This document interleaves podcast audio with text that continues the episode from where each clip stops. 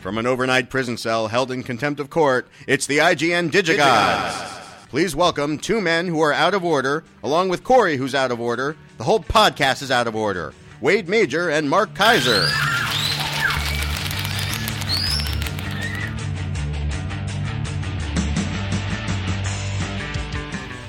Yeah, cool little "And Justice for All" reference there in one of our new intros. Corey, who is the big fan of "And Justice for All"? That was written by Jason Kruns. Kruns? Kruns? Kruns? Croons. Krun- Kroins? No, Croons. Who kn- Rhymes with prunes. And Justice for All, Yes, who's clearly invested in Justice for All. that's right. Yes. That was written by Jason Kruns, who's clearly invested in Justice for All. And Justice, and Injustice, and Just Us. Just Us? No, for all. What? No, Mark. We should we should point out Corey. Corey's never seen "And Justice for All." No. And when he when he, he read that the first time, he had no idea what he was reading. He didn't he didn't get the reference at all, and you had to coach him through it. And Well, you did a very good Corey- job. You did a very good job. Corey, Corey Corey knows tends- Corey knows movies left and right, but for some reason that was one that just escaped him. Corey tends to be more of a sci-fi guy, Yeah. a geek, as it were, and an adorable, lovable geek. Uh, proudly so. That is true. Yes. So anyway, uh, listen, we need we need we need your uh, your uh, listener mails. Uh, we have some saved up that we're going to read on uh, on uh, the next show or the one thereafter. But we need listener mails. We need Vox boxes. Send us some Vox, Vox boxes. No, no. Aw. To gods at digigods.com, gods at digigods.com. And of course, everybody join the Facebook page. There are lots of lively discussions going on, and uh, it's a good place to ask questions and get feedback from a lot of very knowledgeable people. I'm always amazed at our, uh, our Facebook uh, uh, fan group because it's just like they, they, they know everything. It's really it's very impressive. We have some. But they uh, can't know too much because then they can host this podcast. Yeah, And well- where would that leave us? Exactly where we are. That's where it would leave us. Anyway, um, uh, Mark, uh, some interesting stuff this week. I Uh, think so. Should we uh, should we dive right into it, or should we talk about uh, Bryan Singer first? We don't really want to talk about We that, to we? talk about no, we don't want to You talk know, about that. th- those things are just Sorted. sorted. They really Yeah. are. And you know what? It's just words against words now. No I know. knows. I know. It is. It is sorted. You know what I want to do first? Uh, I got a bunch of I got a bunch of low budget horror stuff that has accumulated. I'm going to go through this super quickly. I think you because should. because I have not watched. I, I confess I have not watched a single one of these all the way through. In point of fact, I have watched maybe 15 or 20 minutes of each one of these. Some of them I watched 10 minutes of, just to get a sense of whether or not it really is scary. You can do usually do that. So I'm going to say. Uh, so I'm going to I'm to blow right through these um, because it's all pretty pretty uh, cut and dry. This was an official selection at Shriekfest in 2013. I don't even know what that is. I'm sure if we talked to Luke Thompson, he'd, he'd tell us all about it. Uh, but anyway, this is a uh, this this whole this is you know the whole idea of chemical like in a chemical plant uh, where people die in a chemical plant. It's the, the the usual deal, except we're you know getting into a into a toxic waste uh, thing. This is hazmat. Revenge has a new face. Um, fairly suspenseful. Um, you know, nothing I haven't seen before. Uh, much better is Cybergeddon. This is actually not bad for a low budget film. Uh, this is from Arc Entertainment. Uh, looked like pretty pretty high production value, decent uh, decent performances, and uh, seem to have a pretty good, uh, good pretty good suspenseful vibe going. Uh, pretty awesome, and I think I want to watch the whole thing. This is from IFC Midnight. Is uh, director Eric England's Contracted? Um, this is this is actually really really kind of cool. This is a um, this seems to be uh, a, a, almost like an arty an arty horror film in many respects, and uh, looks really cool. Has a really neat vibe to it, and the lead actress is really really good. And uh, I think this is this is definitely worth checking out, giving a giving a second look to. Uh, from the um, uh, XLrator Macabre line is the Conspiracy, which uh, didn't really do anything for me. That just seemed to be completely negligible. And then Holy Ghost People looked pretty fun. So Holy Ghost People is the one I would give uh, much more of a thumbs up to. Uh, it's it's got that Appalachian vibe, and I always I always like uh, Psycho Hillbillies. There's something about Psycho Hillbillies that I always find uh, thoroughly enjoyable. Uh, Blu-ray called Dead Shadows from a director who I sh- I guess I should know more of, David Cholewa or Chalua. Um, this is pretty gruesome. Great effects in the stuff that I watch. Great makeup effects and uh, uh, pretty high production value. It's uh, this is a whole sci-fi thing. There's like a there's like a comet on its way to the Earth, and uh, it's a little bit like Night of the Comet, except much darker and more gruesome, and uh, actually kind of uh, kind of seem to have a cool vibe. Uh, from the Screen Media Dark Side line is Confine, starring three people I've never heard of before Alfie Allen, Daisy Lowe, and Eliza Bennett. You gotta love it when they brag about people that no one has ever heard of. Uh, but anyway, this is a um, uh, this is about a woman who's uh, who winds up basically being so horrified by an event in her life that she just can't leave her house, and uh, then she's subject to a home invasion. Pretty good idea.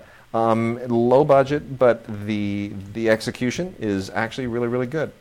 A thing called Death Do Us Part in some really fancy packaging uh, is kind of generic. We've sort of seen this thing many, many, many times before. It's the, uh, the wedding gone awry. Uh, there, there have been at least a dozen of those.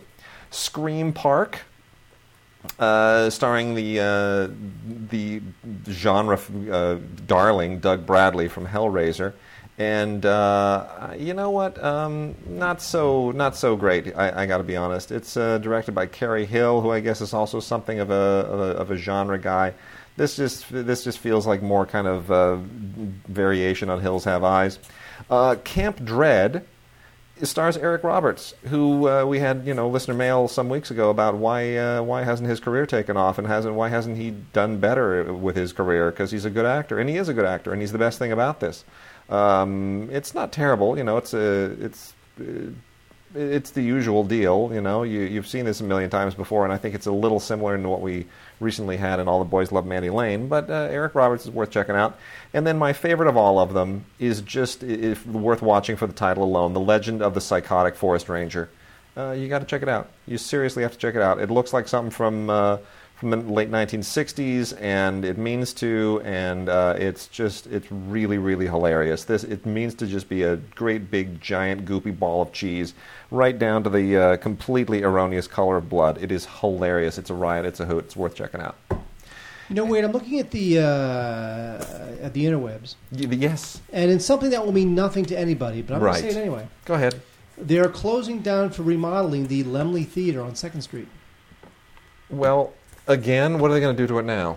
They're going to remodel it. They're, they're going to put in a. Uh, they're going to remodel it. Are they going to make it? Are, are they going to make it? reopen in December. It'll, there'll be a restaurant there called La Dolce Vita. It'll have how many screens when it reopens? It does not say. Okay, it needs to have two screens again, like it did originally, because they butchered that second screen. It, it, well, it, it's it kind used of have the Avco did. I know it's what the, it's what they've all done. It's Now the Avco's reopening. You know, I mean, that, that thing's almost done. I know, but I'm scared to see what it is because it's going to have stadium seating and a whole bunch of look. The no, original, no, it, it, it's like they have in Pasadena where you paid uh, thirty bucks for a ticket. yeah, and you get, uh, whatever. food. It's, and- I'm sick of that. I'm sick of that. I want giant movie palace auditoriums again. I want to sit in a theater, you know, that, that has like a normal rake, not auditorium seating. I want to sit in a normal theater with has a, like a normal rake and, and like rococo design on the sides and, and some really gaudy decoration. And I want to sit in that theater with you know at like a thousand other people. I want to sit in a theater with a thousand people, not 200 people, not 150 people, not 50 people, with a thousand people. Sitting in a theater with a thousand people watching All Ghost, texting. watching Ghostbusters, All all laughing at the same time is an awesome experience, and it's something that people just don't have anymore. It's It's, not not, the same sitting with with like 200 people. I, I disagree. Uh, my experience is sitting in a theater with a bunch of people texting and and uh, and tweeting during the movie. Sucks. That to me is uh, pure movie going bliss. you know, Star Trek Enterprise season four on Blu-ray, This pretty awesome, Four seasons. huh? This thing lasted four, at least four seasons. Yep. How, how did it do that? It was never a blip. Nobody talked about it. It was just it It's- just it, it, it just became like the one Star Trek series too many. Yeah. Well, you know what? You know what's awesome about this is that they actually. You remember the you remember the um, the the the the the, uh, the uniform that Kirk would occasionally wear. That's not the usual tan uniform, but it was like that weird little sort of green. Uh, Sure, That the, sure. the green thing that was a little bit too like sexy. Right. Like it, this little wrap over, it had a little wrap over action, and it was showing a little bit too much skin. It was a little too tight. It was a little too like uh, you know, like it, it, it almost needed a cod piece to be a full a full ensemble. You remember that deal? Yeah. Well, you know they they have Scott Bakula wear one of those in this season. They uh, Shatner used to say that uh, you, you you could always tell. Yeah, It's brilliant. Shatner used to say you could always Oh, tell gosh. at what point in the season an episode was shot because as the as the production season would keep going, Yeah. he'd get fatter and fatter. Because he'd just munch on the. yeah. So Yeah. In, in episodes where he looks really thin, you can tell he shot that early in the Yeah. season. It's brilliant. And then Dynasty, the eighth season, is out in a two-volume set. Dynasty. Dynasty. Uh, you know, by this by the eighth season, it was this, this show's just completely off the rails. I loved the show when it was on, but honestly, by the by the eighth season, it was it was just too much. Needed to go off the air. Um, all right, Mark. Let's uh, let's get into some uh, let's see, classic movies or new movies. What do you what do you want to what do you want to jump Uh, into? classic movies. Classic movies. All right, I'll let you talk about. Uh, I'll, I'll let you, you here t- t- talk about the happy one. My Uh, one of the great films. It's a great film, but you know. There's no doubt about it. Is uh, Sophie's Choice from 1982. This is directed by Alan Pakula. This contains one of Meryl Streep's greatest performances. She won an Oscar She for is won an Oscar for it. Yeah.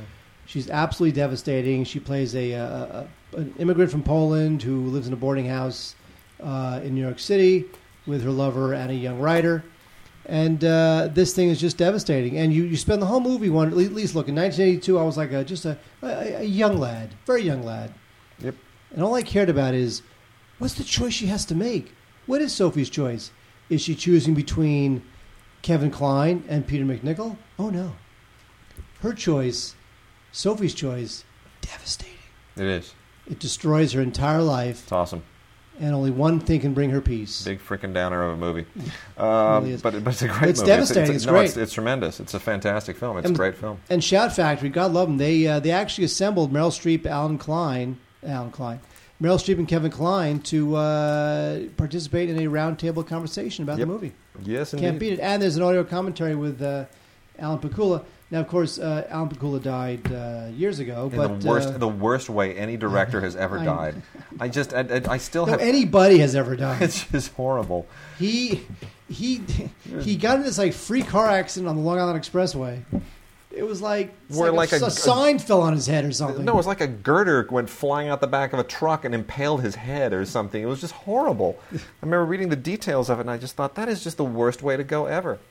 Uh, Olive Films continues to do amazing work licensing stuff. The, uh, they are, they ha- we have Volume Three of the Essential Betty Boop, which if you have one and two, you got to get this. It's just I never realized there were so many Betty Boop shorts, and they're all really, really adorable and cute and wonderful and just fantastic. Uh, this has uh, an additional 12 shorts. It is a, a, a beautiful on Blu-ray, really fantastic, all mastered from 4K scans of the original uh, negatives. It is just gorgeous stuff. Animation fans just will not be able to get enough. And uh, it includes uh, some of the really the best. Minnie the Moocher, which is one of the most famous. Um, the the New Deal show, um, Ha Ha Ha, Stop That Noise. It's all really really good stuff.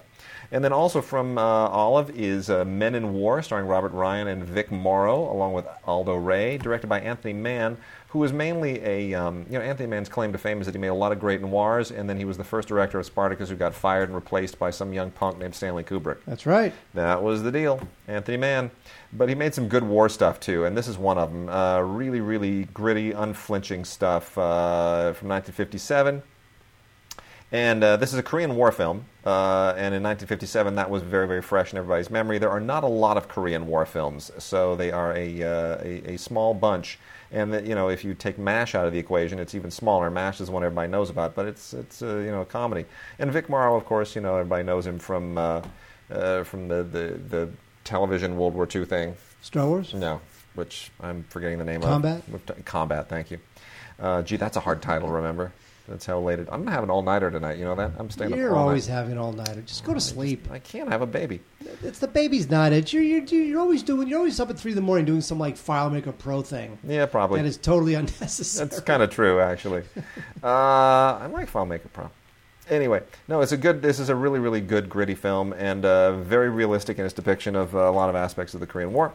Uh, Sleep, My Love is a Douglas Sirk film starring Claudette Colbert, Robert Cummings, and Don Ameche, and uh, it is uh, uh, uh, an unusual Douglas Sirk film. It's one of his, you know, it's not as melodramatic as he, you know, normally you would identify him as the quintessential melodrama director, but this is a this is much more of a thriller and uh, quite a good one. Really cool photography, very nicely put together.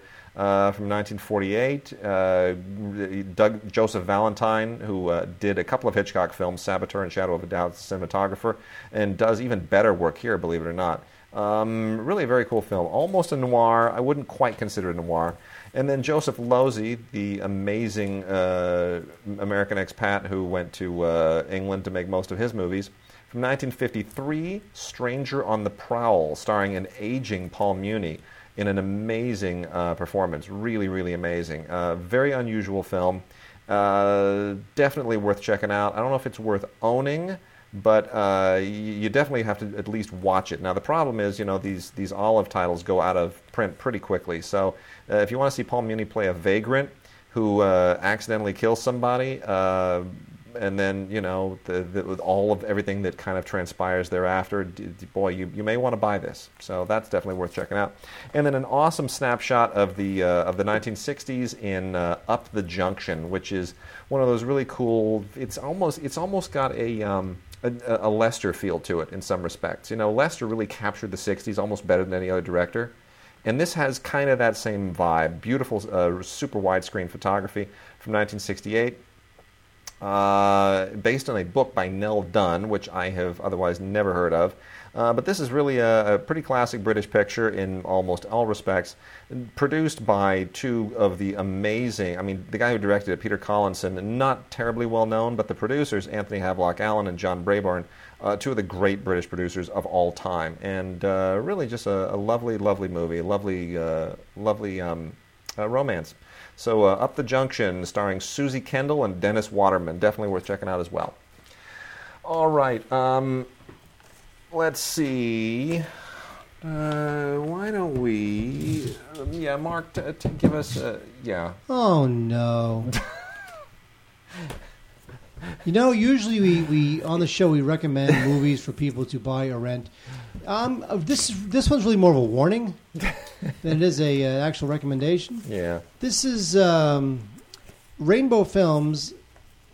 They have taken uh, four Henry Jaglom films put them in a box, and said, "Look, here's four Henry Jaglom films in a box." this is called Henry Jaglom Collection Volume Three: The Women's Quartet. Four films about women's lives and their complex mm-hmm. relationships with eating. One of the films, Baby Fever, Going Shopping, and Irene in Time. Yeah. Now, you know, the thing with Henry Jaglom is that although I really, really just dislike him, sometimes in one of his films there'll be just a moment of actual emotional authenticity and truth. Mm-hmm. You see, he thinks Jaglom thinks that he's nothing but authentic. I know, but actually, he's just a big, just a big annoying poser who sometimes will hit upon something, you know, but mostly doesn't. I, I interviewed Jaglom once at his Rainbow headquarters over there on Sunset, which is directly across the street from the, the only billboard that ever shows that ever ever advertises his movies, and it usually advertises them for at least 18 months after they're out of theaters. And um, boy, that was the weirdest interview. He, he's he's he's exactly the guy that you imagine he is. He really is. I sat there and I talked to him. I mean, this was 20 years ago, but I sat there and I talked to him for an hour, and I just I couldn't believe it. I was just like, you you really are that guy. It's I mean here you are right in front of me and you're that guy. You're you're like you're you're into yourself and you're you're temperamental, but you're yet uh, kind of a softy, and it's just you're that guy. He he really and hasn't... that was and at the time I was interviewing him about baby fever, and I really, I just, uh, you know, I didn't have the, the heart to say, dude, I just think that is the most insufferable thing I have ever seen in my entire life. But, you know, because he made it because he was getting older and he didn't think he'd ever be able to have children. And, and he wound up having his daughter, who I guess is an adult now and is probably going to be insulted when she hears that I'm dissing the movie that he made, you know, out of love for, for having her. But my goodness. Uh, I'm thinking that she does not listen to this podcast. I'm just going well, to we'll take a stab at that. Anyway, all, all four of these films are, um, are low budget and very talky yeah. and uh, very full of themselves and think they're insightful, but actually they're not. Um, So there you go. A couple of great high def restorations, uh, not on on on uh, Blu-ray, by the way. They are restored on high def and released on DVD, but they look really, really good. These are from Film Chest, who doesn't release a lot of stuff. Film Chest is uh, is very, very judicious in what they release, but they get some great titles. They really do. Uh, the Bigamist, uh, starring Joan Fontaine and Ida Lupino, the jo- the late Joan Fontaine, one of my all-time favorite actresses. Um, uh, it- just a wonderful movie. The the uh, title part, of course, The Bigamist is played by Edmund O'Brien, and uh, it's exactly what it is all about. It's it, it's uh, great performances all around. A little bit trashy, um, but what's noteworthy about this is that it was uh, directed in 1953 by Ida Lupino.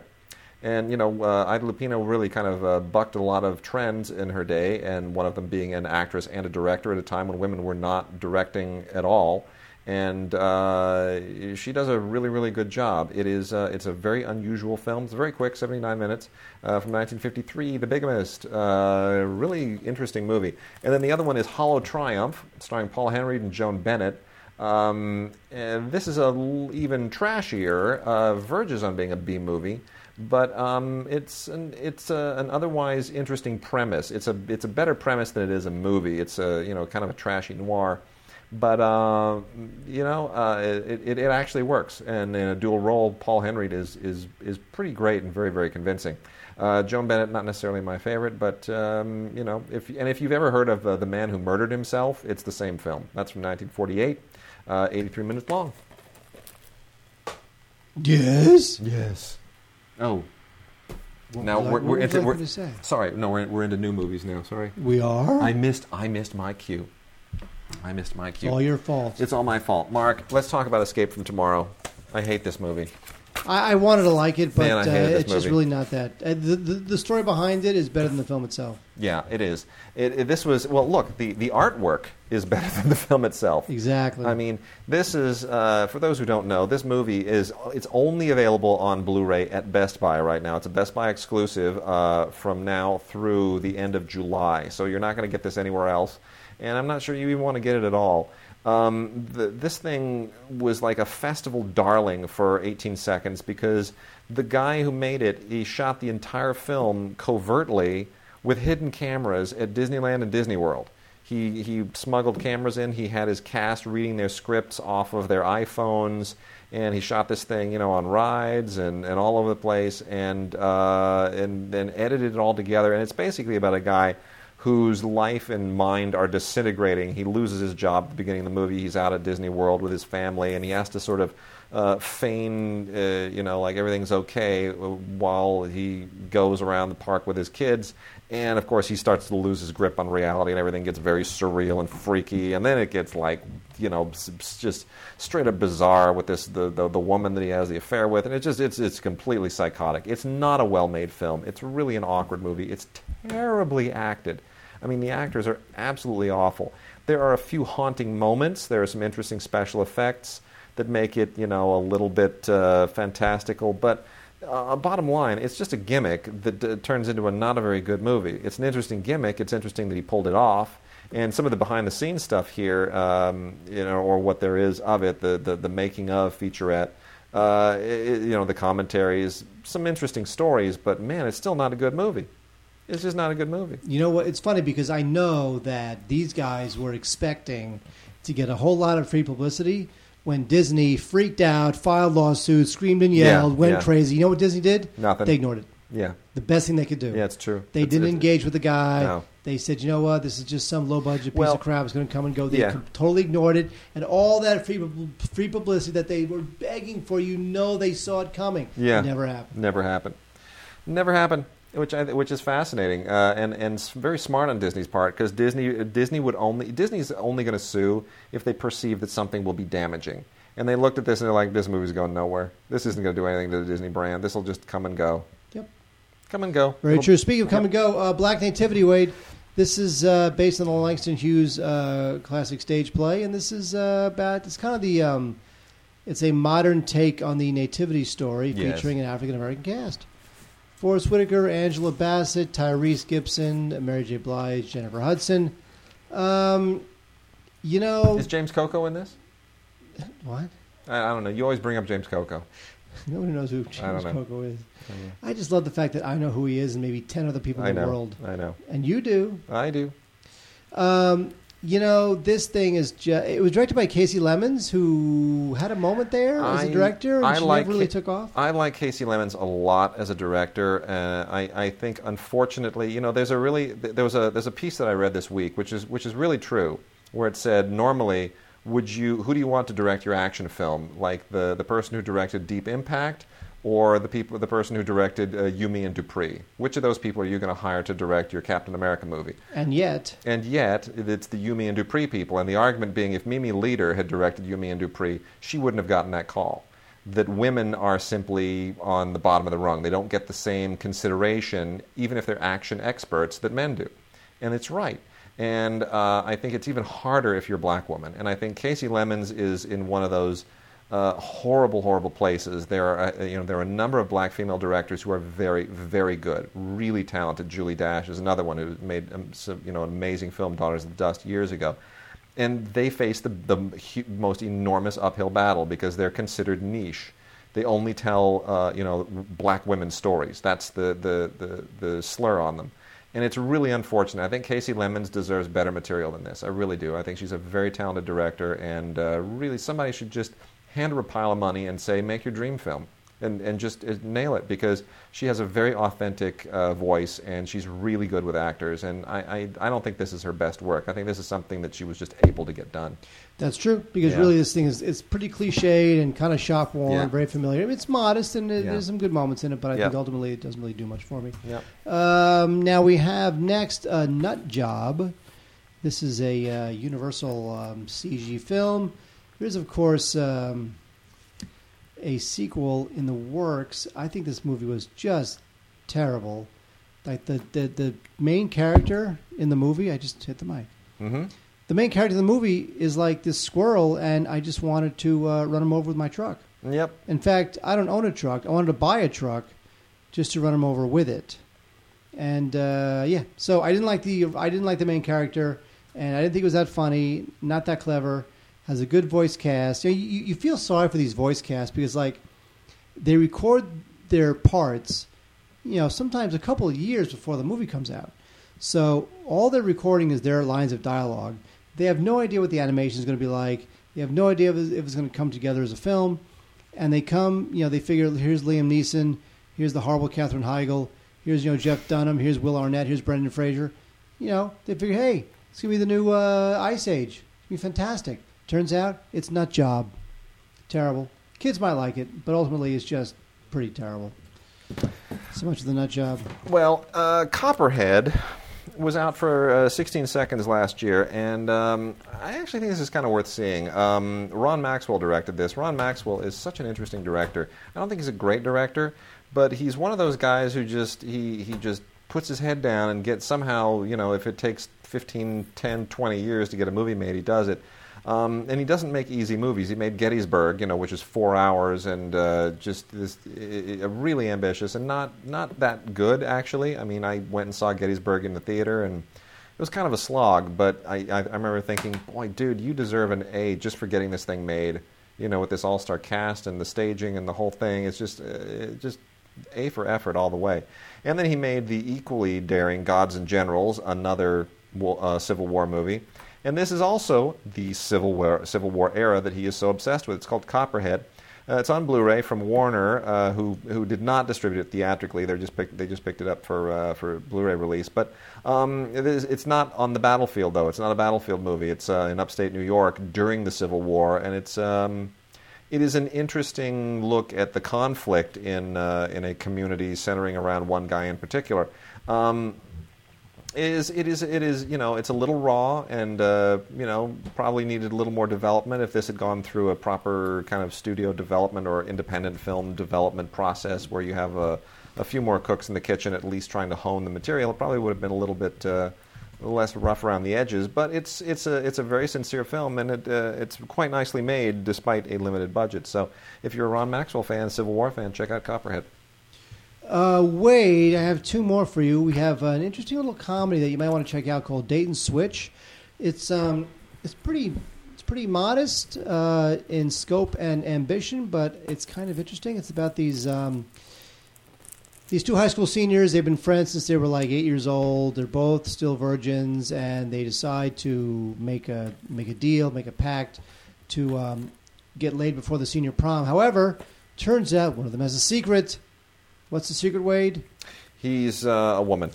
Uh, he's gay. Oh, okay. And you can tell by the uh, poster art, the one sheet, which one is gay. Uh-huh. Because the word switch is in yellow, and the only person in the cast on the poster who is wearing a yellow shirt is that guy. Okay. Which means he is the one who is switching. I got it. Gay. I understand. I took the switch to be something completely different. I thought it'd be like a sex change thing. I, I know you, Yeah. you're, you're, Okay. you're very sick. All right. Anyway, look, this thing is pretty modest. It doesn't work all the way, but it's pretty sincere and it's pretty genuine, and it has kind of a big, it has a big heart.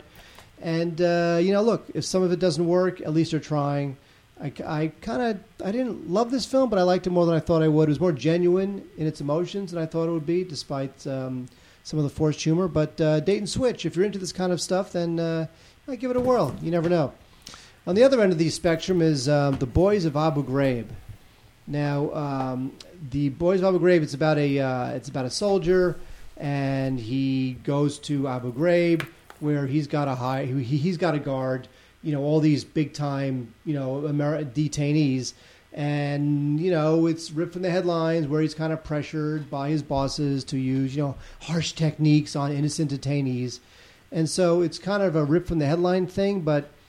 Uh, this kind of stuff, you've really got to go deep. It's got to be like a Yeah. director who can really, a director and a writer who can really just not be sensationalistic about it and not be too jingoistic or not too black and white about it, and really pull out the emotions and and really pull out the op-ed opportunities in this in this story. This really isn't it. Very half-hearted. Only scratches the surface. Um, I like the idea of it because it can definitely use a dramatic treatment of Abu Ghraib, but this really is, is just not it. Um, not very insightful, script wise. Uh, but you know what? Uh, if you're into the story, you may want to give it a whirl. It's just not very good. It's called The Boys of Abu Ghraib. All right, got a few uh, interesting stories here. Uh, Locker 13 is a uh, kind of an omnibus slash, um, oh, I don't know, anth- anthology film, I guess is maybe the best way to put it. Uh, the what it It's a little bit like Four Rooms, right? You know, Four Rooms, uh, the, right, for all these different stories. Tarantino. yeah. Except this is all sort of tied together by one locker in this, uh, in this theme park uh, where the janitor opens the locker and um, you suddenly, you know, you've got the supervisor guy who starts telling him different stories, and you go in all these, you know, these different little stories that uh, detail a series of fork in the road uh, life choice uh, dilemmas. Uh, good cast: uh, Ricky Schroder, Tatiana Ali, uh, Jon Polito. Uh, you know, it's a it's it's a it's a nice little uh, indie film from Arc Entertainment. Uh, probably should have gotten a theatrical release. I'm not quite sure why it didn't, but there it is. Uh, Michael Winterbottom's Everyday. This really should have gotten a, a proper theatrical release. Winterbottom's films just aren't like on anyone's radar anymore. It's I so know. sad. I loved him. His He first just- half dozen movies, you know, 24 Hour Party People, Yeah. you know, Code 46. I thought he was great. But I guess his just his commercial cachet was so limited outside the UK that he just now he's just kind of he's just there. People just don't pay attention to him anymore. Anyway, he was also is- very prolific, and after a while, well, like, he's on. still prolific. I mean, he's just cranking them out. And uh, this is, the, he t- but this one it took him five years to make, and he made other films while he's putting this together. But he wanted it to have the real feel of a of a, of a long term family drama, and uh, it it's it feels like it. Shirley Henderson is amazing. I mean, I love Shirley Henderson anyway. She just has such a great kind of blue collar authenticity to her, but. Uh, uh, you know, it's a, it's a it's a difficult film to watch. It's very gritty and it's uh, it's meaningful and poetic all at the same time, and it's uh, it's very very uh, it's very touching. So that's definitely worth checking out if you missed it. Um, not showing up in theaters. And uh, Geoffrey Rush and Donald Sutherland show up in The Best Offer, which also did not get a theatrical release, astonishingly. Normally, I would think Geoffrey Rush, Donald Sutherland, in a film by the director of uh, Cinema Paradiso, Giuseppe Tornatore. Sure, why not? No. it's just very strange. Uh, not Tornatore's best film, but Tornatore makes really tight movies. And uh, this is a uh, this has got a, a really uh, you know his, he, he makes thrillers actually more often than he makes things that are melodramatic like Cinema Paradiso, and this is thrillery and uh, really really quite quite interesting. Uh, a very very tight script, a very interesting trajectory. Totally impossible to get in front of this movie and uh, it's got some some good stuff going on. Jim Sturgess also shows up in this, and uh, I think if you just want to watch great great acting, Donald Sutherland and uh, Geoffrey Rush especially, just he just kills it in this. It's a it's a good, tight, taut little movie. And then uh, the last one I'm going to make mention of here is the is Wrong Cops by Quentin Dupieux, who is a director I absolutely despise. Oddly enough, Wrong Cops comes on the heel of Wrong, which comes on the heels of Rubber, Rubber. which I just think Dupieux is the most overrated loon in the world. Uh, Marilyn Manson is actually in this and looks totally miscast, looks wrong. You just go, I mean, now I understand why he wears makeup because when he takes the makeup off, you're like, dude, you, you need makeup. You don't look right. There's something wrong.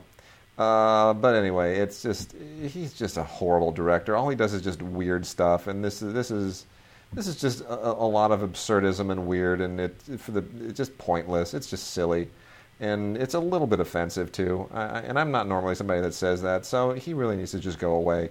Fortunately, this did not uh, this did not actually get a theatrical release. Thank goodness. Wade, Yes. How are you? I remember when that, that film was uh, like got a little bit of buzz at Sundance, and it was like, uh, when did James Franco find time to do that, and why would he do it? James Franco, this guy is just there is nothing he won't do. I know. He, the, the, you know what? I mean, I, in a sense, I kind of admire Ah, it. yeah, Where he's got an itch to do a soap opera, he's going to do a soap opera. I know. He's got an itch to recreate the 40 minutes that were cut out of uh, William Friedkin's, uh, you know, cruising. He's going to do that too, and that's exactly what Interior Leather Bar is. Now, for those who don't know, um, in 1980 it was.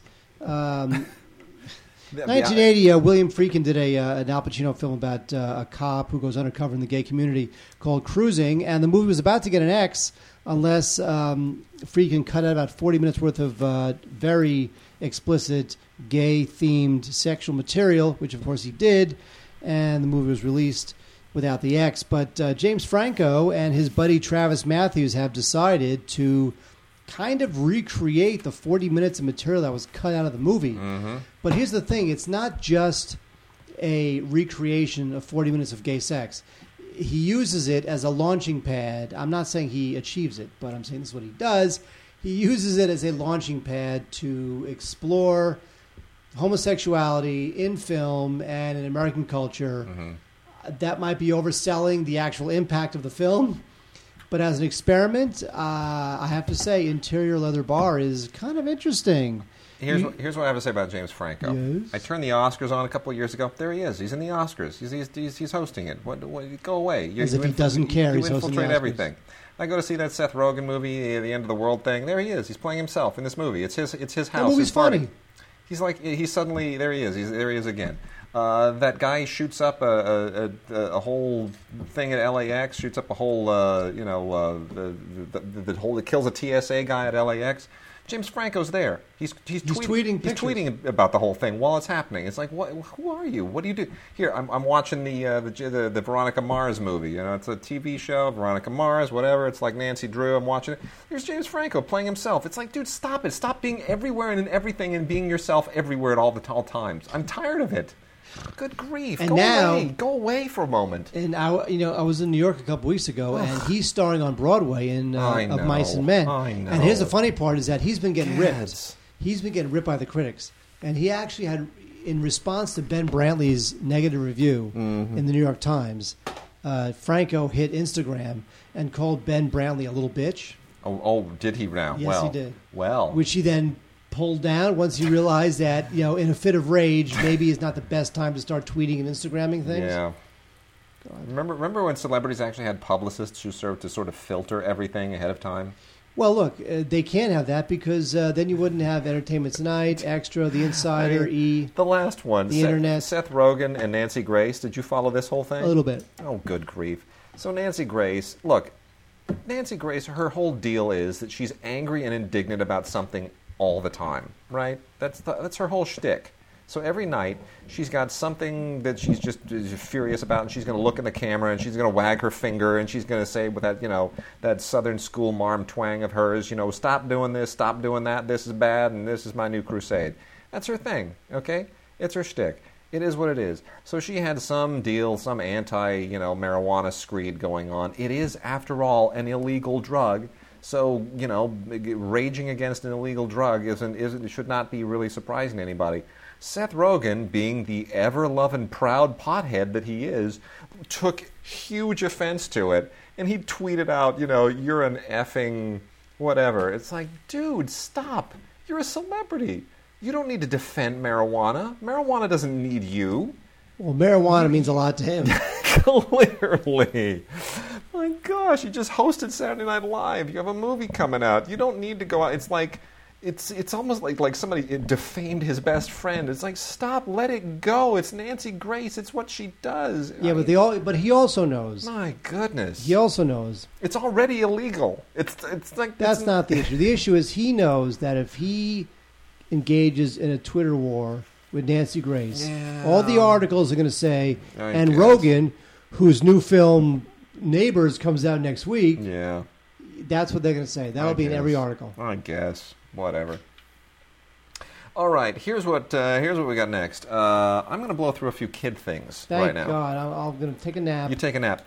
But first, what I'm going to do, what I'm going to do for you, Mark, because see, we already talked about Peppa Pig, My Birthday Party, which I which I have now watched. I kid you not, I the Peppa Pig, My Birthday Party, the first Peppa Pig DVD, I have watched beginning to end at least twenty times.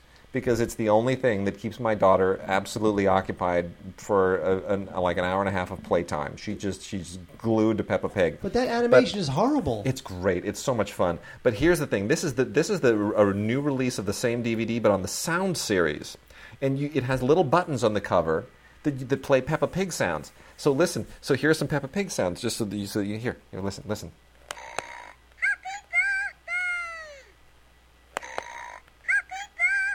Isn't that great? Here's another one. I'm Peppa Pig. I'm Peppa Pig. That's great. Here's he here- sure is here- Peppa Pig. No, she. Oh, she's Peppa Pig. She. It's a girl. Oh, I'm sorry. Here, here, here's another one. You're gonna love this one. It's a little giggle. So, it's a Peppa she- giggle, and this is my favorite.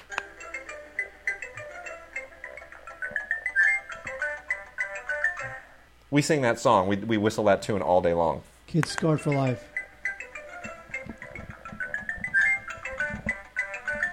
I love this. that- that's great. The problem is you can't ch- change the battery. When these things wear out, they wear out. Oh, that's a shame. It's a, it's a crying shame, is what it is. So anyway, uh, it's Peppa Pig. It's the best thing in the world. Love it. Is it All right. Pepper Pig like Angie Dickinson and uh, Peppa. Policewoman? P E P P A. Not Pepper Pig. Not Pepper Pig. No, Peppa Pig and her little brother George. George Pig. George Pig, yes, and Mommy Pig and Daddy Pig. Oh. Yeah, and her best friend uh, Susie Sheep. Susie Sheep. Now, at, at, at what point does a farmer come and blow the whole family away and then eat the bacon? That, I want to go. Pe- Pe- Peppa Pig winds up in an IHOP omelet. You know the best the best name on the thing is the woman who teaches, the teacher at the school and teacher of ballet and everything is Madame Gazelle. How cute is that, right? Oh, because she's a gazelle a and yeah, he's a right, pig, and it's exactly. great. Okay, uh, season one, volume two of Angry Birds Toons. They keep doing these damn things. I love Angry I- Birds. You know, I do too, but I just don't get the mini episodes. I really don't understand why they are cartoons now. It's going to be Angry Birds movie. I know. I don't. It's stretching it too far. I don't. I don't. It's like I'm watching this and I just think I. It makes me want to play the game. It doesn't make me want to watch this cartoon to the end. It's not very interesting. I guess there's a market for it. Whatever. It's on Blu-ray and it uh, it looks fine. I mean, they got some good animators, but I just don't get it. You know, this is this is great, and uh, I'm, I'm I have not yet uh, inflicted this on my daughter. She's not yet old enough. This is for you have to be at least two, according to these people. But uh, Whistlefritz has the thing of French for kids. And uh, I got I got the DVD and the CD here. The DVD is uh, Dedans et Dehors, Inside and Out, and uh, it, there's also the uh, Let's Dance French learning songs. And I am starting to speak a little bit of French to my daughter. Uh, this looks like an awful lot of fun, and I wish I had had this when I was a kid. It would have helped me learn French much earlier and probably be uh, much more proficient at it. But um, this is really, really good stuff. So the Whistlefritz uh, French for Kids series the uh, CDs and the DVDs. Really, really well done. I'm very, very impressed by the whole process that they've gone through. Uh, Lalaloopsy Ponies, the big show. I, I, I would never have given this a second thought, but I have a feeling that I'm going to have to uh, have to let my daughter see this. Uh, I find them kind of terrifying. Uh, it, the, the whole Lalaloopsy concept. It's a little bit like Raggedy Ann and Andy, uh, but with a Frankenstein vibe. But I have a feeling my daughter will probably enjoy it. PBS Kids always does really, really good stuff. Uh, Vowel Power, five episodes, is really, really good for teaching kids how to. Um, how to you know spell and speak and uh, and put words together. Really, really good actually. Uh, so this one gets an A from me as well. Uh, one that my daughter will probably never see because my wife won't allow it, but I I like it. Is uh, Shuriken School: The Ninja's Secret. This has never been on DVD before, and I've never even heard of this before. This is uh, from Cinedigm and Flatiron Films, and uh, it's you know it's it's animated ninja stuff. It's uh, in the anime vibe. But the reason I'm so fond of this is because it's about a shuriken school, for crying out loud. Um, you know what a shuriken is, right, Mark? Oh yeah, it's a school where you learn all about shurikens. Do you know what a shuriken is? You I have no not. idea. I have no idea. It's a throwing star. Oh, it's a, oh okay, got that. Yeah, yeah. Okay. Shuriken is a throwing star. I Why don't a- they just call it a throwing star? Huh? Why don't they just call it a throwing star? Why Because throwing star is- a fancy, unpronounceable name. Because throwing star is English and shuriken is Japanese. That's great. Okay. No, yeah, because when I was a, when I was a kid, when I was in my you know martial arts phase growing up, when I was you know like eight, nine, or whatever, and I made my first pair of nunchakus by um, cutting off the ends of broomsticks, which didn't make my mother very happy. But I sawed off the, end, the, the ends of broomsticks and then you know put holes in them and put little eye screws in there, and then you know put chains and made made a pair of nunchucks. Right. I also went and got uh, a pair of uh, tin clippers and a sheet of tin, and I did a little stenciled out a little throwing star, and I and I cut my I made throwing stars out of tin. And then uh, the, the you know there was some so like a wood shed in the back, and I'd throw them into the and I, and I became really good at it. Like I could from about 20 feet, I could nail the bullseye every time with throwing stars. I was lethal. I could have been a ninja. Do you hear me? Could have been a ninja. Yeah. Anyway, and then the last one from Nickelodeon uh, is SpongeBob. You're fired and uh, it, uh, you got 14 episodes here. Um, one of which, of course, is SpongeBob. You're fired, and it's the usual compilation of episodes. And uh, I just still don't really get SpongeBob. I kind of appreciate the animation a little bit more now. Uh, and of course, the famous SpongeBob You're Fired episode is uh, is double length and whatever. But uh, I, I don't know. The the here's my question: Krusty Krab, is he any relation to Krusty the Clown? I, you're asking the wrong. You guy. don't I'm care. not a crusty genealogist. You don't care. I don't. You really don't. You're a very unpleasant man sometimes. All my all my animated shows are running out of steam. Family Guy running out of steam. Simpsons running out of steam. Yeah, I know. What's left? Bob's Burger. I'm not gonna watch Bob's Burger. oh, lame. Bob's Burger's lame. Um, let's do some foreign language stuff. Super quick. Uh, Jan Svankmajer's Alice from First Run Features is out on Blu-ray. And Jan Svankmajer, of course, is the legendary Czech animator who made a combination uh, stop-motion animation and live-action telling of Alice in Wonderland uh, in the rather remarkable Alice. And uh, it came out ages ago on, uh, on DVD. It is now out in a very, very nice Blu-ray release. And uh, it is, you know, it is certainly not the traditional Alice in Wonderland, but it is Jan Svankmajer's Alice in Wonderland, and it is really, really gorgeous. A beautiful, beautiful, beautiful film to look at on, on Blu-ray. A very, very nice job from First Run Features. Um, and uh, you know, forget about anything with Tim Burton. Just forget it. This is really, really good stuff. Uh, especially considering you know 1988, the the elements coming out of the Czech Republic probably not in great shape, but they've done a really, really nice job with it. It looks really good, and it's only 84 minutes long. Fantastic. Jan Svankmajer's Alice, all completely remastered. Uh, Wade, uh, here's the surprise recommendation of the week. Yeah. A movie called Big Bad Wolves. Ooh, that's the um, is that the thing that Tarantino went went nutso for? He certainly did, and There there's a reason why he did because it's uh, crazy. There's a series of murders in this uh, town, and um, the father of one of the victims wants revenge. Do you hear me? Yeah. Revenge! No, it's very good, very suspenseful, very violent. It's got a lot of twists and turns to it, a lot of shocks and gross outs. Um, I kind of liked it. This is really not the kind of film that I would like, but uh, it had a certain amount of style to it and really owned its violence. It wasn't a torture porn thing because I just really hate that torture porn thing. Um, people are tortured, but I wouldn't consider it a torture porn film. Uh, but it's creepy and it's got a lot of dark humor in it, and uh, you know it's kind of a cool little uh, movie. Big Bad Wolves. Tarantino. I don't know if he was paid to get that quote, but um, at least he didn't give it to a crappy movie. Seems like something he would like. So I would check out the big. I would check out Big Bad Wolves if you're interested in that kind of thing. Uh, Mobius is uh, an interesting French film from uh, Eric Rochant, great director, that all happens to have uh, Jean Dujardin in it, coming right off of his Academy Award win uh, two years ago. Uh, Cécile de France, who's one of my favorite French actresses, and uh, Tim Roth, of all people, who just doesn't show up in movies very much anymore, um, English or French, whatever it is. Anyway, this is an interesting espionage film. Um, doesn't quite work. It's a little bit on the lugubrious side, but uh, it's very well done. Eric Rochant is an extremely skilled director.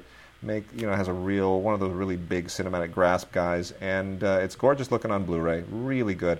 Has an ultraviolet copy on it that's also really really nice. Especially streaming. Watching this in streaming is is pretty sharp and uh, it's got making of featurettes and interviews with uh, Rochant, the actors, and uh, I would recommend this at least for a rental. Definitely, just uh, definitely check that out. And then also um, uh, Vincent Lindon, another one of those really rugged French actor guys. I love Vincent Lindon. He just he, he just looks like a guy who came off a construction site. And Chiara Mastroianni, who may have the greatest lineage of any actress in history. I mean, your dad is Marcello Mastroianni and your mom is Catherine Deneuve. How do you how do you even live up to that? I cannot believe she's 500 pounds. Yeah, Can you you imagine being the the the uh, daughter of those two, and you're like ugly? Uh, yeah, it, it, that- it would that would be terrible. That'd be terrible. Well, anyway, she's not. She's gorgeous. So Vincent Lindon and the wonderful Chiara Mastroianni in Bastards uh, from the wonderful Claire Denis, who is just still one of the great French directors right now. This was in the certain regard section at Cannes. And uh, it never really got its feet under it domestically because nobody releases movies here theatrically anymore. Sundance Selects picked it up for U.S. release, and of course, they're much more interested in, uh, in you know in, in uh, VOD and, and you know straight to DVD and so forth. But um, this is a this is quite a quite a sharp film. Uh, deals it was inspired by an actual series of sex ring scandals in France. And uh, it's very disturbing, but very realistic, very well done, and the performances are just great. Chiara Mastroianni is maybe the best thing that she's ever done. Vincent Lindon is always so subdued. It's a, it's a sharp film, definitely worth checking out. I'm just sorry that they didn't have more extras. I wish there had been a Claire Denis commentary, and it's not on Blu-ray, so that's unfortunate. Oh, Wade. Yeah. Uh, one of my favorite uh, foreign films of last year is out, A Touch of Sin. Gosh, what a good movie that It is. is a good movie. Uh, Yeah. China's becoming a, uh world power, and now Jean, the Jean uh, Mao's new film. Finally, he's back on track. His new film's in the uh, in competition at Cannes. Yes. It's supposed to be great. It's Very supposed to be excited- really good. Very excited about that. Uh, China becoming a world power, as we know, and uh, Chinese filmmakers are starting to kind of uh, they're starting to kind of discuss filmically what it all means. And here we have a st- uh, these four separate stories. Each one kind of ends in violence. One is about this angry miner. The other is about this uh, this homeless kind of rootless migrant. The other is about this uh, this pretty young receptionist who's dating a married man, and another about a, a factory worker. And it's all representative of what China is becoming Mm. and their and their violent history, which sort of never goes away. This thing is very stylishly directed by a director whose name I will not pronounce because I will mess it up, and uh, they will chase after me and possibly kill me. Uh, well, it, Jean Jean Joncoeur. There you go. You made that up. No, it's a, I, I, I like this much better than his last film, which we gave best foreign language film to a couple of years ago. With that, which is the, like the, Oh, the thing with the train, with the building yeah, taking off like a they- rocket. No, that's I hated all that crap. It was just way too. It's like all that magical realism. No, this is a really good film, It and is. it's it's a it's a cool omnibus intersection thing of how all these lives and violence. You know the, the, the role that violence plays in modern China, and it's really disturbing, and it's very, and it's all it's all based in fact. That's That's, right. the amazing thing. It's like you're like that really happened. Somebody really did that. Yep. Like that. Wow, that's disturbing. You guys are as screwed up as we are. Good stuff. Um, you know, there's a really interesting Iranian film that I've wanted to, to plug here for quite a while. This has been out for a while. Uh, Women Without Men uh, is is really really interesting. This is by a, uh filmmaker named Shirin Neshat. Um, and it's gotten some festival exposure, but it hasn't gotten enough, and people should really pay attention. It's a really interesting film, uh, much more in the traditional Iranian uh, kind of uh, poetic realism style. And it takes place in 1953, which is really very interesting because most people don't realize there was, you know, Iran was a democracy in 1953 uh, until the guy who was going to, Mossadegh, who was going to be elected president, was a little bit too chummy with the Soviet Union at that time. Well, it's in their backyard. You, you, know, it sort of made sense he wouldn't necessarily want to alienate the great big giant nuclear power that could invade them at any given moment. You know what I mean? So the the, the geopolitics of it were a little scary to the U.S. and uh, the CIA orchestrated a coup, overthrew him, and installed the Shah who was essentially a monarch. So the United States overthrew a democratically elected government to install a monarch who would be more favorable to them than, than the democracy would be to the neighboring Soviet Union. Anyway, flash forward, that's basically the, what precipitated the revolution in 1979 and then all the crap that we deal with right now. That's the history. So, flash back to 1953. This is about four women and how their lives intersect in very interesting ways uh, on, on, the outs, uh, the uh, the suburbs of, of Tehran. And uh, it's a it's a really really beautifully made film, very interesting. Uh, a little bit of magical realism, which I normally don't like, but it's it's done in that poetic realism way in Iranian cinema that where it li- feels a little bit more acceptable to me. So uh, it's it's a really really good film, definitely worth checking out. Beautifully beautifully made, beautifully shot and then uh, got three films from the Raro video line here, all of them on Blu-ray. Uh, these are all uh, basically Italian films, kind of genre-y films that are v- to varying degrees might be worth checking out. Uh, Franco Prosperi is a uh, an action director who made Meet Him and Die. Uh, Italian films of this type from the 70s are all pretty kind of standard. Uh, you know, Elke Sommer shows up in this, and uh, it's you know, it's just it's a it's just a really violent Italian uh, cop film.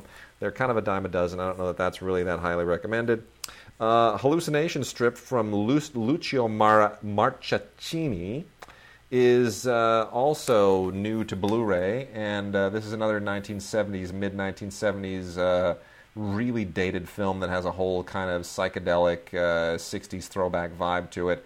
Uh, a little bit too dated, uh, politically and stylistically. Not sure that that really, really uh, worked for me, but I was, I did find interesting that Bud Cort pops up in this. Bud Cort pops up in the weirdest movies, dude. Like, uh, like, uh, like Clint Howard. Yeah, exactly. Something like a very ugly man will be in your film. Very weird. And it's Clint Howard. Uh, Francesco Rosi is a real director, and uh, this is the film Many Wars Ago, otherwise known as Uomini Contro. And uh, Rosi is a great director, one of the great Italian directors of the last 50 years. And uh, this is from 1970, and uh, it takes place during World War I in northern Italy. And it is really, really well done. It is gritty, it is, it is grueling, it is beautifully photographed, it is a fantastic looking Blu ray and uh, this is the one you really want to see. This is a this is a great anti-war film. Really, really great scale and art direction and everything else. Uh, definitely want to check this out. Fantastic special fe- uh, special features on this one. Uh, interf- information on the restoration um, and uh, it's really it's really really good. So that's worth checking out by Francesco Rosi, Uomini Contro, otherwise known as Many Wars Ago. Um, and Mark, I want to talk for just a moment about Space Battleship Yamato. You a fan of Space Battleship Yamato? I am not. Star Blazers. You ever watch Star Blazers as I a did kid? not. You No. Didn't, you didn't watch Star Blazers? I did not. We came from. We were we were baptized in the same nerd swamp. I was never into like the Japanese stuff. It seemed just Really? too creepy and weird for me. You didn't watch Speed Racer? I did watch Speed Racer because they because they, had no lips and there was a monkey, and the monkey always wound up in the trunk with the Trixie. Okay. Like Star- how'd they wind up in the trunk? Didn't Star- they suffocate? well, Star Blazers. You know the vi- you know what Star Blazers was, right? There were like there were like four different seasons of Star Blazers, four different. It, it basically the the idea is that the, the Yamato, which was the giant dreadnought of the Japanese Navy that was sunk during World War II, it's it's it's resurrected in the future and turned into a giant spaceship, and it has to go on a mission to defeat these alien races that are going to blow up the Earth. Because basically, if Japan cannot win the war in real life, they will win Exactly. it in, in anime. Hey, I'll tell you, pretty great stuff. They, they, for a long time, Hollywood was talking about doing a live action version of it and could never get their act together. So finally, the Japanese said, "We'll do it," and they made a great big honkin' live action version of Space Battleship Yamato, and uh, it, it's not that good. I'm sorry to say, it just it just feels wrong. It's I, I I just watched this and I just felt like I want to watch the anime version. But they spent a lot of money on it, and there are a lot of behind the scenes things. And uh, it's a Blu-ray DVD combo pack and looks spectacularly good. Uh, uh, it's probably worth watching if you're a fan of the original uh, Star Blazers and the uh, the movies that they edited from it, which are all the Space Battleship Yamato movies. But um, I don't know. Sometimes the effects didn't even look that good to me, and I was kind of shocked about that. So, anyway, there's uh, there is that. And uh, then, as long as we're on the martial arts vibe, um, Seven Warriors Stand and Fight is an interesting Hong Kong film that's a little bit like Seven Samurai. Uh, there have been a lot of films that are Seven Samurai variations. Obviously, the uh, uh, the uh, uh, Battle Beyond the Stars, the uh, Roger Corman uh, science fiction film with you know Sybil Danning and An early James and- Horner and- score. and John Boy, which had yes, which had James Horner writing the music and had special effects by James Cameron. James Cameron, and then of course the Magnificent Seven is the most famous one of all. But um, this is a uh, this is a, a Hong Kong take on it. That's uh, it's fine. It's okay. I uh, it's a little bit odd because it just feels so familiar and derivative. I'm not quite sure why they did it, but I kind of understand why they did it because they wanted to throw a bunch of you know noteworthy faces together, and they felt well. We can put Max Mok and uh, Jacky Cheung and uh, Wu Ma and Tony Leung and you know Lo Lieh and these familiar faces together in a movie, and uh, people will go see it but they won't go see it outside of Hong Kong. So if you're a Hong Kong buff, uh, you you will probably like this. Uh, it's directed by Sammo Hung, who has a, a small part in it. Um, but uh, other than that, I don't I don't know that it's uh, I don't know that it's really all that uh, that novel. So anyway, Mark, speaking of martial arts, Yeah, you know, um, Forty-seven Ronin was a uh, was so a, sad. was a tough birth for uh, Mr. Woe himself, Keanu Yeah. Reeves. This thing was supposed to be released in 2012, and then it got moved back to 2013, and uh, it wound up coming out at, at the end of 2013, and now it's on uh, Blu-ray, 3D, Blu-ray regular, DVD, and digital HD. None of which I recommend you see. Uh, this has very little to do with the the legend of the 47 Ronin. This is kind of like a reimagining of it. It was uh, put it this way: the script was an original by the two guys who wrote Fast and Furious Tokyo Drift. So you know Oy, they have a lot of respect for the Japanese culture yeah. and what it all means. Um, directed by a first timer, uh, starring a guy with no acting range to speak of. Uh, the movie totally just fails to impress on any level. It's dull. It's uh, you know the roles are one dimensional. It's just not good. I mean, I I don't know what to say. It just some you know it's the type of movie that makes a great trailer, but in the end does not make a great movie. Yeah. And you can see why. I mean, look, they tried to blame its delay on you know reshoots and com- completing the 3D effects. That took longer than they thought. But actually, what they were doing is they were trying to uh, you know make the best out of a bad situation because the movie's just not very good. So I would pass on uh, 47 Ronin. It's just uh, it's just tedious and it's really long and it's slow and uh, it's just it's just a deadly serious, lifeless, bad movie. Oh, well. Otherwise, it was good. All right. Well, uh, r- real quickly, just to, to wrap up the martial arts thing and to wrap up the show. You know, 47 Ronin has been done uh, in, in masterpieces uh, by other directors already. I don't know why what they thought they were doing. I mean, it's it's a it's a great to turn it into story. A It's, tentpole. it's been done so many great times. There, there are at least three or four other versions that are really really good. Uh, Jackie Chan's Chinese Zodiac. You know, Jackie's back to doing uh, big blockbustery films for Chinese New Year in Hong Kong. And uh, Chinese Zodiac uh, was a bit of a big deal fairly recently because it is essentially the Armor of God 3. Uh, he plays Asian Hawk again. The problem is Jackie's pushing 60 now, and Asian Hawk at 60 ain't the same as Asian Hawk at like 35. So this is um, it's a little, you know, he's slowed down, and it's it just feels a little bit like it's trying to be something that it can't really be anymore. It's it's trying a little too hard. That said, it's still enjoyable. It's just not vintage Jackie Chan. It's not what it needs to be. Uh, I enjoyed it, but I didn't love it. Uh, that's on Blu-ray and Ultraviolet from uh, the good people at Universal. And then uh, Young Detective Dee: Rise of the Sea Dragon is a uh, is a noteworthy for being a, uh, a one of the more l- the less clumsy recent Tsui Hark films.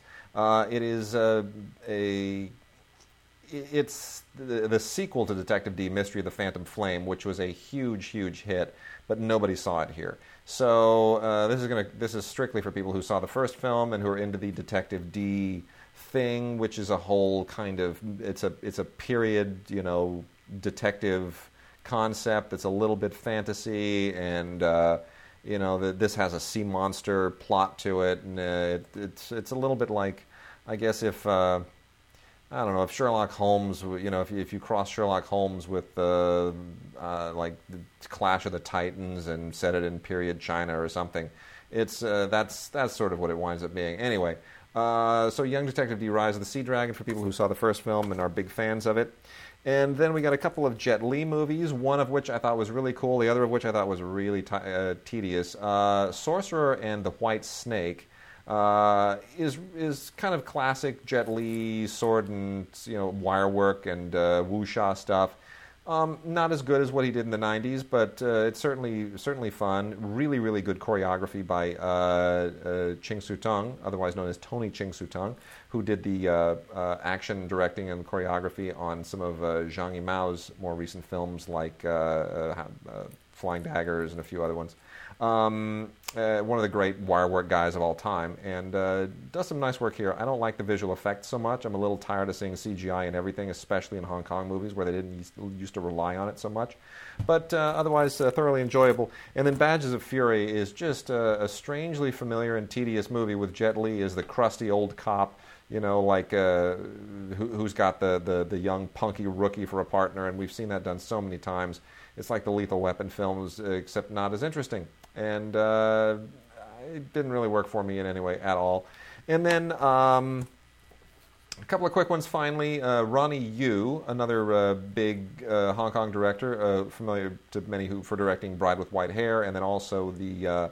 Uh, uh, what was the what was the American thing that he did? oh gosh, the, with the with the the it wasn't Star Wars. No, no, no, no. The um, oh the, the the the kangaroos, the freaking kangaroos that are sort of like a rip off of the Teenage Mutant Ninja Turtles. Warriors of Virtue. Warriors of Virtue. Oh my god. You didn't see that, did you? I did not. Oh, you missed out. It was just psychotic. Financed, by the way, by four brothers who are all dentists somewhere in, in Texas or Florida or something. Very strange history to that movie. Anyway, Ronnie Yu back in Hong Kong with Saving General Yang. Uh, very, very nicely done, but it's one of those Chinese period films that is just so rooted in convoluted history that you, it'll make no sense to anybody who isn't just completely immersed in the genre. Uh, but otherwise, very, very nicely done. That is also in a, uh, a Blu ray disc from uh, Well Go. And then finally, for fans of the ageless Andy Lau, who just does not go away, who does not age, who has not aged a single solitary day in the past 30 years, it is very disturbing. I don't know what his secret is, but this is a DVD Blu ray combo set of Switch. And uh, it's basically Andy Lau just doing uh, his very best uh, kind of Mission Impossible slash James Bond impression. Just being cool, being awesome, uh, being a special agent and uh, that's it. That's what he does. He just looks good. I uh, last time I was in Hong Kong, I saw Andy Lau uh, on television doing one of his concerts because he's also a pop star. That's obligatory in Hong Kong, right? If you're a movie star, you have to be a pop star. It, it, it was the most it was the most gaudy thing I've ever seen, and everybody loved it. They ate it all up. So anyway, uh, this is fine. It's perfectly fine, perfectly passable. Uh, it doesn't really transcend the genre, but it's uh, it's better. That, you know, it, it, certainly measures up well with some of the Mission Impossible films. So I'll say that. Andy Lau and the Blu-ray DVD combo pack of Switch.